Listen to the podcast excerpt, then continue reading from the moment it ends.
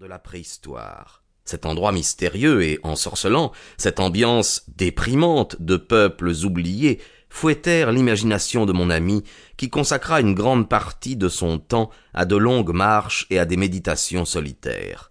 Il s'intéressa aussi à l'ancienne langue parlée dans les Cornouailles. Je me rappelle qu'il s'était mis dans la tête qu'elle avait été introduite par les marchands phéniciens qui faisaient le commerce de l'étain. Il avait reçu un colis de livres de philologie, et il s'était mis à rédiger sa thèse, quand brusquement, à mon vif déplaisir et à sa grande joie, nous nous trouvâmes engagés, sur cette terre de rêve, dans un problème plus intense, plus riche de développement, plus mystérieux que tous ceux qui nous avaient fait quitter Londres. Notre existence simple et paisible, notre vie sainement routinière, en furent bouleversées, et nous fûmes précipités dans une succession d'événements qui firent beaucoup de bruit, non seulement dans les Cornouailles, mais dans toute l'Angleterre. Nombreux sont certainement mes lecteurs qui se souviennent encore de ce qui fut appelé à l'époque l'horreur des Cornouailles, bien que l'affaire eût été imparfaitement traitée par la presse londonienne. Aujourd'hui, treize ans plus tard, je suis en mesure de publier les vrais détails de cette histoire incroyable. J'ai dit que ça et là, des tours indiquaient l'emplacement des villages qui étaient disséminés dans cette partie des Cornouailles. Le plus proche était le hameau de Tredanick Wallace, dont les maisons étaient rassemblées autour d'une vieille église moussue. Le curé de la paroisse, M. Roundet, était vaguement archéologue, ce qui détermina Holmes à lier connaissance avec lui.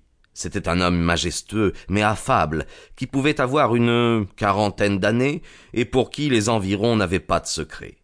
Il nous avait invités à prendre le thé à la cure, et là nous fûmes présentés à monsieur Mortimer Trégenis, gentleman indépendant, qui augmentait les maigres ressources du clergyman en louant un appartement dans sa vaste maison.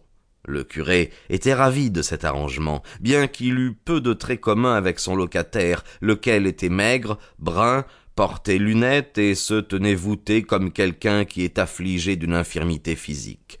Je me rappelle que ce jour-là, pendant notre brève visite à la cure, l'ecclésiastique nous parut bavard à côté de ce personnage réticent, triste, timide, et qui méditait, selon toute apparence, sur ses affaires personnelles. Tels étaient les deux hommes qui firent irruption dans notre petit salon le mardi 16 mars, peu après le petit déjeuner, tandis que nous fumions une cigarette avant de partir sur la lande pour notre promenade quotidienne. Monsieur Holmes, commença le curé d'une voix agitée, la nuit a été troublée par une affaire tragique peu ordinaire, la plus sensationnelle dont j'ai jamais entendu parler.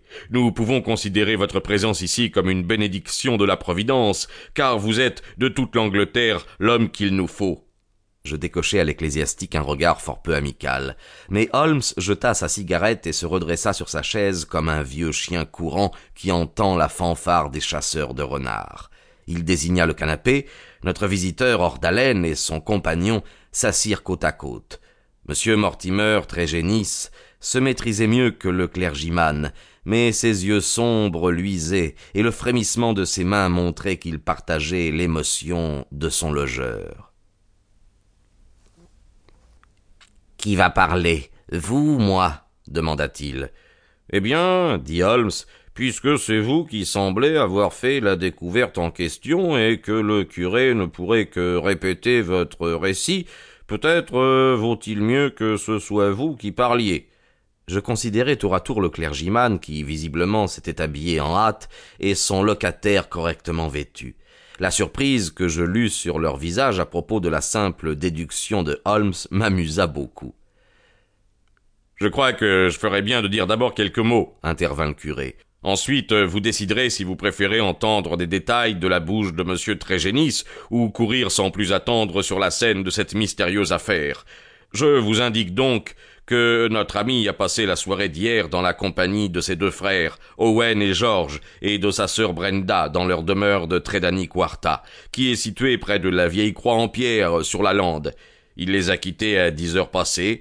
Ils avaient joué aux cartes autour de la table de la salle à manger en excellente santé et de très bonne humeur. Ce matin, comme il se lève tôt, il est allé se promener avant le petit déjeuner dans cette direction.